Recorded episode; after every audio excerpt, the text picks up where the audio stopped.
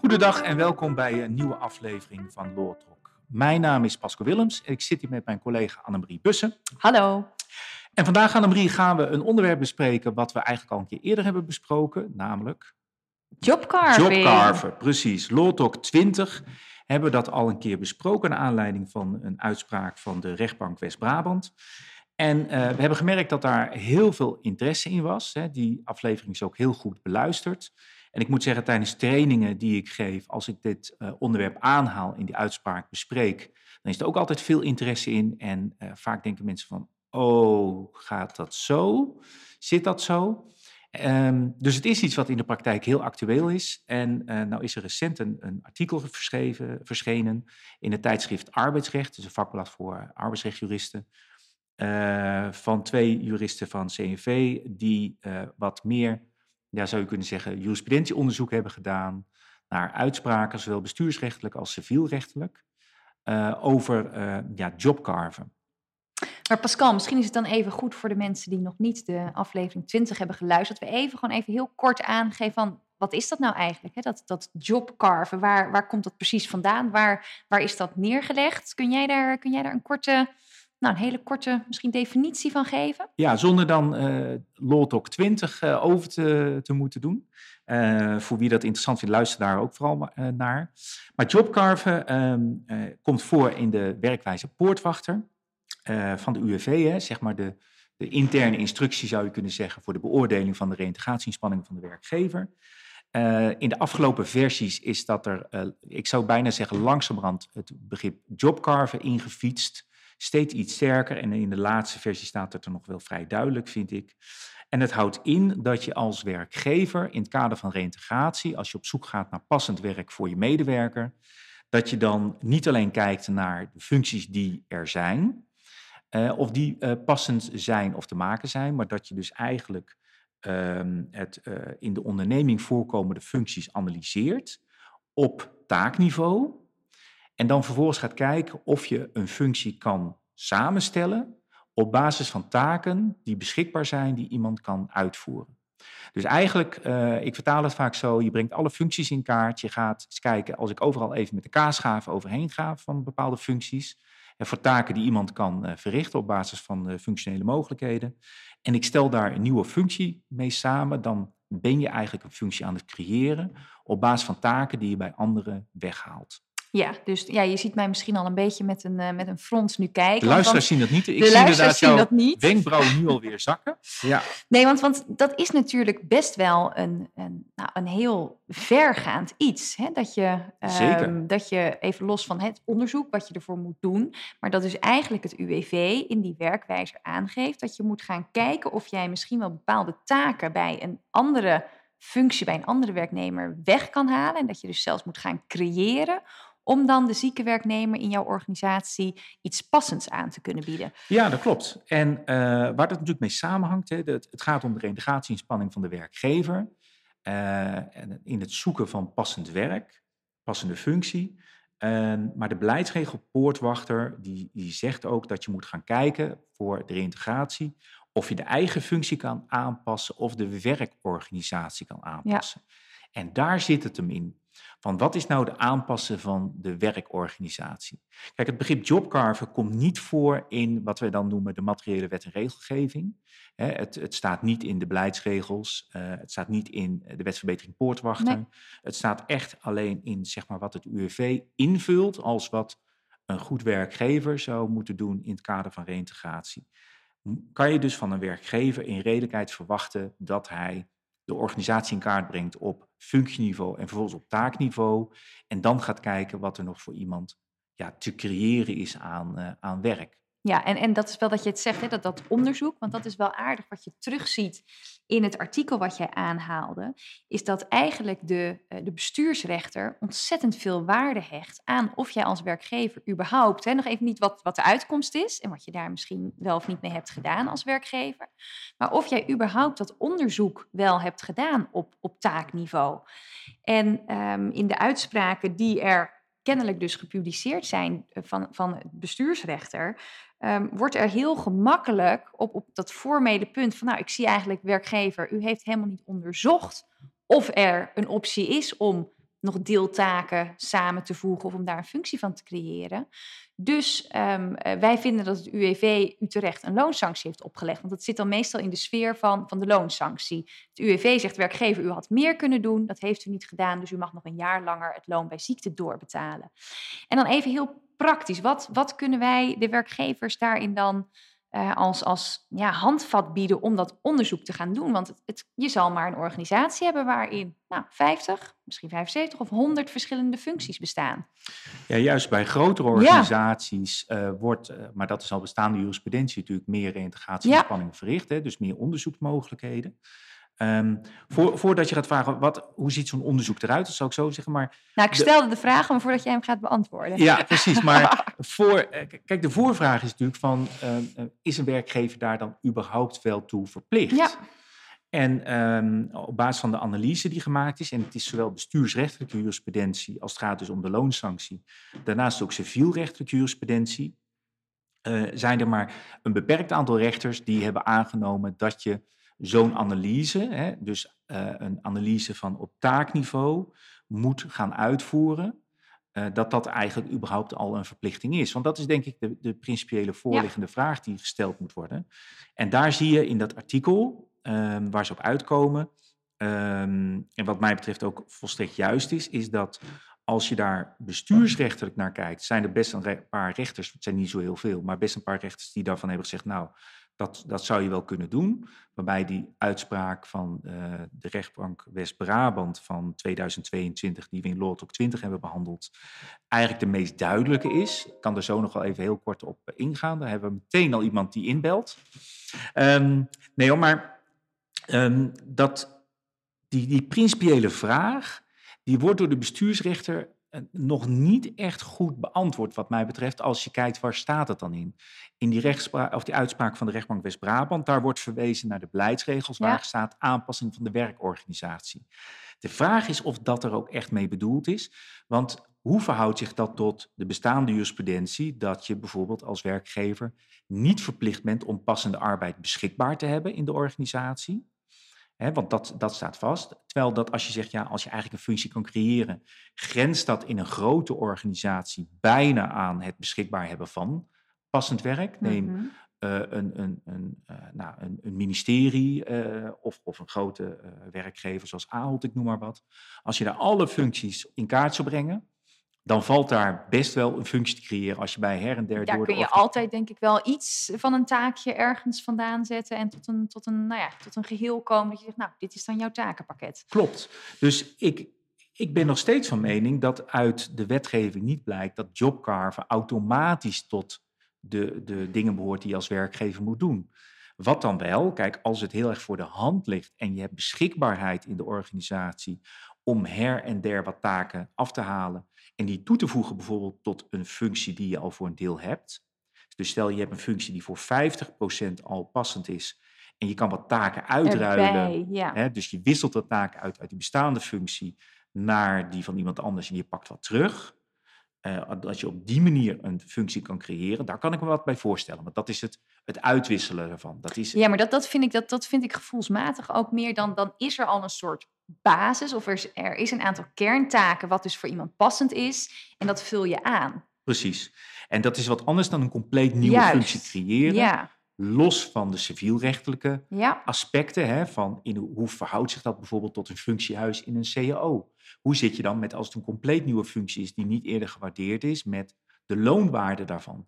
Als, als die deur open zou gaan in de jurisprudentie, ja, dan, uh, dan zijn in, in de gevolgen denk ik heel groot. De impact is ook heel erg groot. Ik denk niet dat dat ermee bedoeld is. En als je naar die uitspraken kijkt die zich hebben geanalyseerd, dan zie je ook wel dat op, op taakniveau analyseren is eigenlijk die uitspraak van West-Brabant op dit moment de enige die daar heel stellig in is. Voor de rest wordt er wel gekeken, oké, op functieniveau, wat kan je eventueel aanpassen? Uitwisselen aan, aan, aan deeltaken, stukjes om een functie passend te maken. maar er zit een grijs gebied natuurlijk, hè, tussen het aanpassen van een bestaande functie en... Um, ja. Nou, en wat, wat jij natuurlijk aangaf, is dat in die, in die uitspraken van de bestuursrechter die ze hebben geanalyseerd, um, wordt er wel een aantal keer verwezen weer naar de werkwijze poortwachter expliciet. En wat jij aan het begin aangaf, van het is er eigenlijk een soort van heel stilletjes ingeslopen. Volgens mij was het eerst zelfs een voetnoot, stond mij bij. Ja. En hè, nu is het alweer iets duidelijker. Ja, en dat is natuurlijk een werkwijze die het UWV zelf opstelt. Dus als zij daar nu in plaats van één zinnetje in de volgende editie misschien weer een alinea aan gaan wijden. En dan over twee jaar zijn het twee alinea's. Terwijl de bestuursrechter daar dan op deze wijze waarde aan hechten.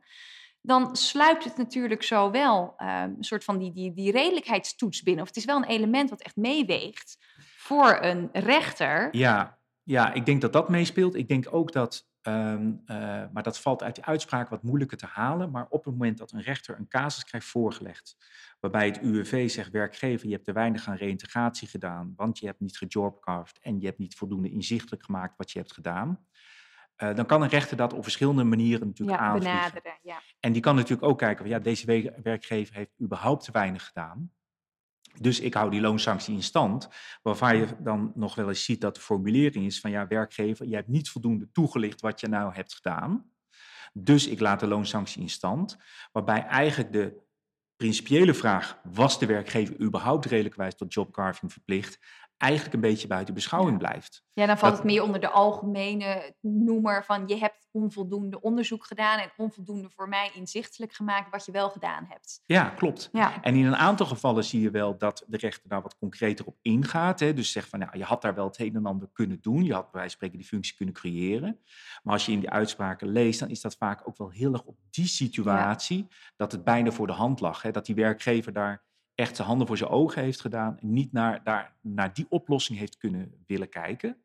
Uh, waardoor hij eigenlijk te makkelijk heeft gezegd, ik heb niks voor jou. En dan kom je op het punt waar je net de vraag over stelde over dat onderzoek.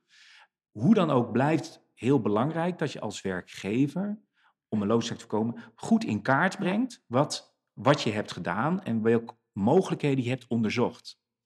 En als, uh, dat hangt ja, natuurlijk van de omstandigheden van het geval af, maar als jij binnen je organisatie heel veel verschillende functies, taken en mogelijkheden hebt, en daar dus ook formatieruimte is, uh, waardoor je makkelijker met taken kan schuiven, dan ligt het eerder voor de hand dat je zegt, nou oké, okay, schuif eens een keer ja. daarop mee. Um, maar je zal in zo'n situatie ook wel duidelijk moeten maken wat je hebt gedaan en waarom je bepaalde dingen niet hebt gedaan. Dus waarom heb jij niet onderzocht of iemand met een aangepaste functie nog behouden kan blijven. Door bijvoorbeeld met een paar taken te schuiven. En in het ergste geval zou je kunnen kijken, ja, waarom heb jij jobcarven niet helemaal onderzocht? Dat zou op zichzelf zo'n goed argument kunnen zijn. Dat, uh, ik heb laatst een, een kwestie gehad waarbij er een beperkt magazijn was met drie magazijnmedewerkers. En die moesten computerwerkzaamheden doen, maar die moesten ook redelijk zware spullen uit magazijn tillen. Er was één medewerker die was beperkt met tillen boven schouderhoogte.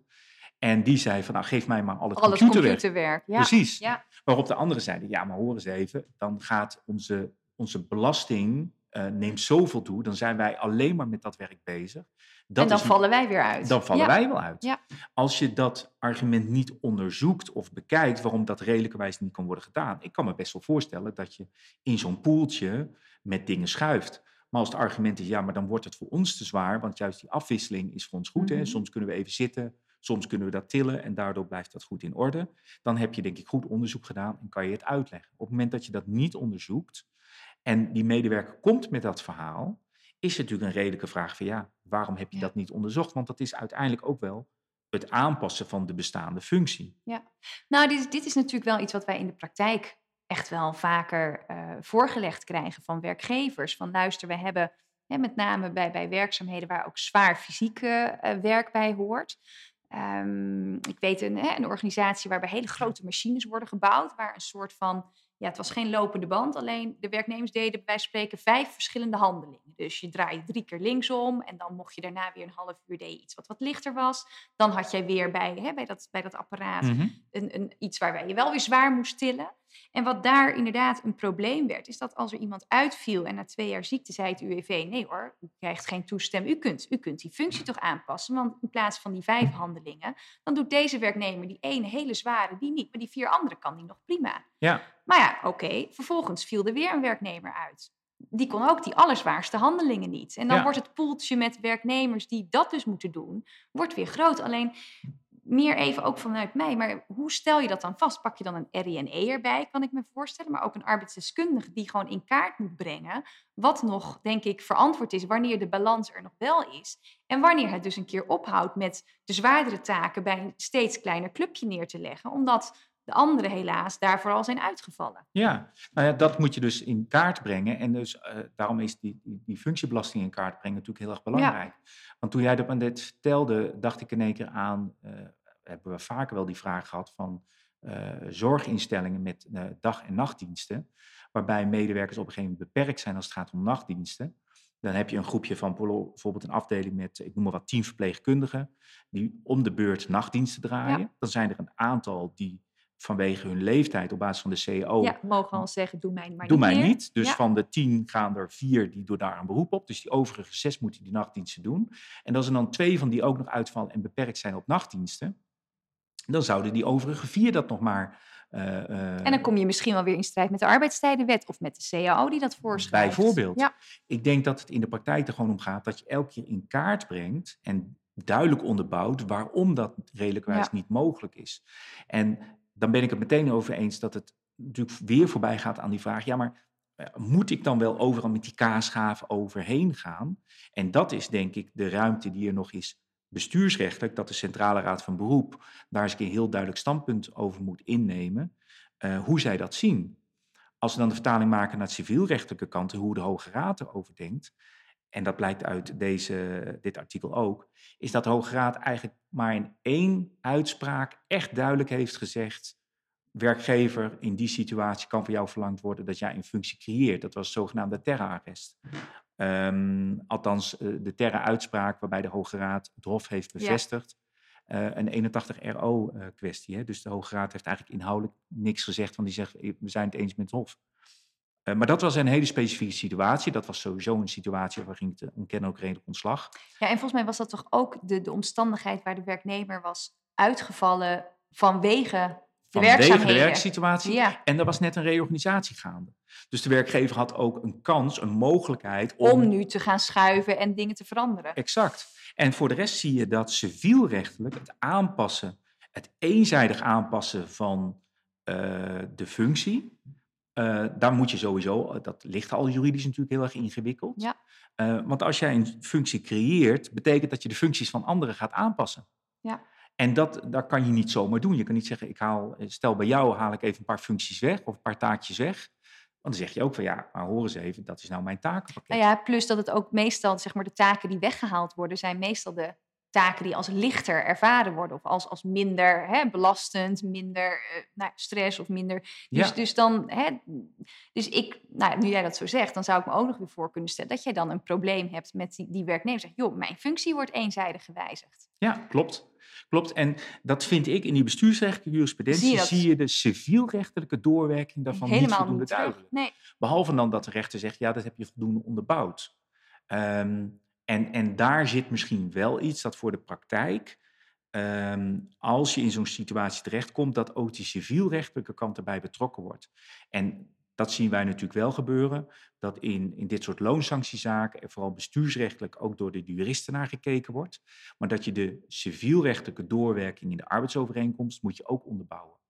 Want dat haakt natuurlijk in elkaar. En daarom was die uitspraak van uh, West-Brabant vorig jaar, omdat die best wel kort door de bocht was, vonden wij, hè, vond ik in ieder geval, jij volgens mij ook, um, is wel interessant om te kijken wat de Centrale Raad van Beroep daar uh, nu van gaat vinden. Maar is daar, is daar ook inderdaad, uh, ligt die voor bij de centrale? Ik heb begrepen, okay. toen, ik heb toen contact gehad met de advocaat die die zaak deed. En ik begreep dat ze daar wel van plan waren om daar hoger beroep okay. over in te stellen. Um, ja, en dat is, dat is denk ik wel goed voor de hele praktijk. Want nogmaals, zowel onze Law Talk, maar ik zag dat ook in andere dingen terugkomen. Ja, um, op het moment dat het de norm zou zijn dat je als grote organisatie al die functies op taakniveau in kaart moet brengen, dan denk ik één dat uh, we een, ook in één een chronisch tekort aan arbeidsdeskundigen hebben. Ik wil net uh, zeggen, kan of, nog wel bij het stapeltje erbij. Precies. Um, maar het voegt denk ik ook vrij weinig toe. Dus ehm, ik, ik denk ook niet dat het die kant op gaat, ook als je die functie of die uitspraken uh, analyseert. Maar dat je onder omstandigheden het wel zo kan zijn van, joh, weet je, als je dat nou zo aanpast, dan creëer je daarmee een functie. Misschien voor de helft gebaseerd op de bestaande functie of net iets minder, maar dat het redelijkwijs wel kan. Ja, dat zou best kunnen, want dat sluit dan wel weer aan bij de beleidsregels zegt je, je werkorganisatie aanpassen. Maar zit, zit daar dan misschien ook niet een soort terughoudendheid bij werkgevers van joh, ja, maar als ik dat ga doen, ja, dan wordt er misschien wel een plukje hier, een plukje daar, een taak hier, een taak daar vandaan gehaald. Terwijl het is eigenlijk mijn bedoeling om na twee jaar ziekte afscheid te nemen, uh, transitievergoeding te betalen en die gecompenseerd te krijgen. En dit, is, dit bedoel ik niet heel, heel cynisch, maar het is natuurlijk um, voor één iemand, maar stel je hebt twintig mensen met, met een functie die eigenlijk jouw functiehuis niet kent, waar je elke keer dingetjes voor moet creëren of je moet met andere werknemers moet je ook in conclaaf. Als je overal maatwerk op moet maken, dan je, je standaardisering gaat natuurlijk compleet op de ja. schop. En dan kan je inderdaad wel afvragen van ja, moet ik voor die één of paar mensen nou elke keer weer de uitzondering gaan maken? En uh, moet ik dan straks daar ook weer op gaan uh, jobcarven en zo? Waar, waar is hier het einde? En dat, dat vind ik wel het, het vervelende aan deze, ja, deze tendens en deze eis die dan het UWV erin stelt. Omdat ze het, ze positioneren, het, het kan van je verlangd worden, maar het hangt af van de omstandigheden van het geval. En het is bijna aan de betreffende UWV-medewerker of die dit van stal haalt of niet. En dan kom ik bij misschien wel even het laatste vanwege de tijd, want we, we zijn al een hele tijd hier aan het kletsen over. En we kunnen hier volgens mij uren over volpraten. Wat we niet moeten vergeten is dat het loonsanctie is een voor uh, de werkgever belastend besluit. De Centrale Raad is er heel duidelijk over geweest dat de, de motivering en eigenlijk zou je kunnen zeggen de bewijslast dat een werkgever niet als redelijk werkgever heeft gehandeld, ligt bij het UWV. Ja. We hebben het gezien met die uitspraak van uh, de bedrijfsarts. Hè, uh, of je het advies van ja, de bedrijfsarts dat je als werkgever hè, mag je het volgen als, het, hè, als dat inderdaad redelijk voorkomt. Ja. Klopt, en het UWV moet motiveren. Zij moeten ja. aantonen, zou je zeggen, waarom dat niet is geweest. En ik denk dat dat die lijn hier ook is. Hè. Laat het UWV uitleggen waarom jij als redelijk werkgever dit, uh, eigenlijk lag het compleet voor de hand dat je dit wel had gedaan, dit jobcarve. Weet je, het lag zo open, zoals bij Terra, de Terra-uitspraak. Uh, er was een reorganisatie bezig. Uh, je kon dus met taken gaan schuiven. Bovendien was die medewerker daar uitgevallen door de werkomstandigheden. Ja, dan ligt het voor de hand dat je dat gaat onderzoeken. Ik denk dat, dat daar veel meer de nuancering moet komen. En nou, het zou goed zijn als ook daar wat, wat concretisering in kan komen hoe ver die jobcarving gaat. Ja. Omdat nu is het eigenlijk een haakje wat het UWV heeft geslagen voor de loonsancties op te hangen. Waarbij als we uitkomen daar weer heel veel jassen aangehangen worden. Terwijl dat het zijn doel voorbij schiet. Maar goed, dat is mijn persoonlijke mening. Um, maar wat ik merk in de praktijk is dat ja, um, nou, hier wordt wel met veel interesse naar gekeken welke kant uh, deze jurisprudentie opgaat. En vandaar dat het ook interessant was om dit artikel uh, eens te bespreken.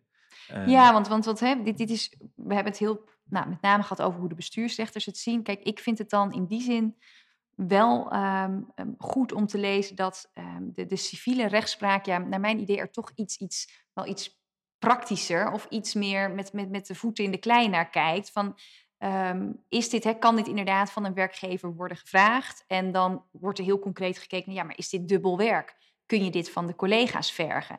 En dat zie je dan wel weer terug in de jurisprudentie uh, van de civiele rechters. Als het nou gaat om hè, de tewerkstelling die iemand misschien vordert in een bepaalde dan aangepaste functie, maar ook als het gaat over een billijke vergoeding. Ik heb het idee dat de civiele rechters daar wel wat terughoudender of kritischer in zijn dan wat ik tot nu toe heb gezien bij, uh, bij de bestuursrechters. De toetsingsnorm is denk ik ook anders, hè? want de bestuursrechter ja. kijkt alleen, heb jij als werkgever dat redelijkerwijs kunnen doen? Civiele rechter kijkt naar de afweging van belangen en rechten, ja. waarbij het aan eenzijdig wijzigen van arbeidsvoorwaarden of een functie uh, ligt sowieso al uh, heel erg lastig. Dus die zijn daar een stuk kritischer in. Nou, die wegen dat volgens mij gewoon toch ergens, misschien niet eens dat het wordt op, maar die, die, die overzien dat civiele speelveld veel meer, die wegen dat veel meer mee. Ja, precies. Dat denk ik ook. Dus nou ja, hier zal zeker het laatste woord niet over nee. gezegd zijn. Hè? Dus we hebben nu deel 2, maar ik verwacht zeker nog dat we een uh, Job Carving deel 3 uh, gaan doen. Um, maar het leek ons in ieder geval wel interessant en belangrijk om, om dit eens eventjes te bespreken. Dus ik hoop dat jullie daar allemaal jullie, jullie voordeel mee kunnen doen. Het artikel zelf uh, ja, is gepubliceerd. Die kunnen we dan niet delen, helaas, op, op zeg maar de, de show notes, zoals dat heet. Um, maar als, als mensen de uitspraken zouden willen weten, kunnen we ze daar wel aan helpen. Ja, en mogelijk, ik weet niet of ze, of ze de vindplaats mogelijk zelf. Het is arbeidsrecht 2023 en dan nummer 7. Ja. Dus als mensen dat uh, heel interessant vinden, dan is dat uh, terug te vinden. En desnoods uh, kunnen wij daar ook nog wel in helpen als het niet, niet zo via internet te, her, te achterhalen is. Precies. In ieder geval bedankt allemaal voor het luisteren weer naar deze uh, Law Talk. En nou, graag tot de volgende keer. Tot de volgende keer.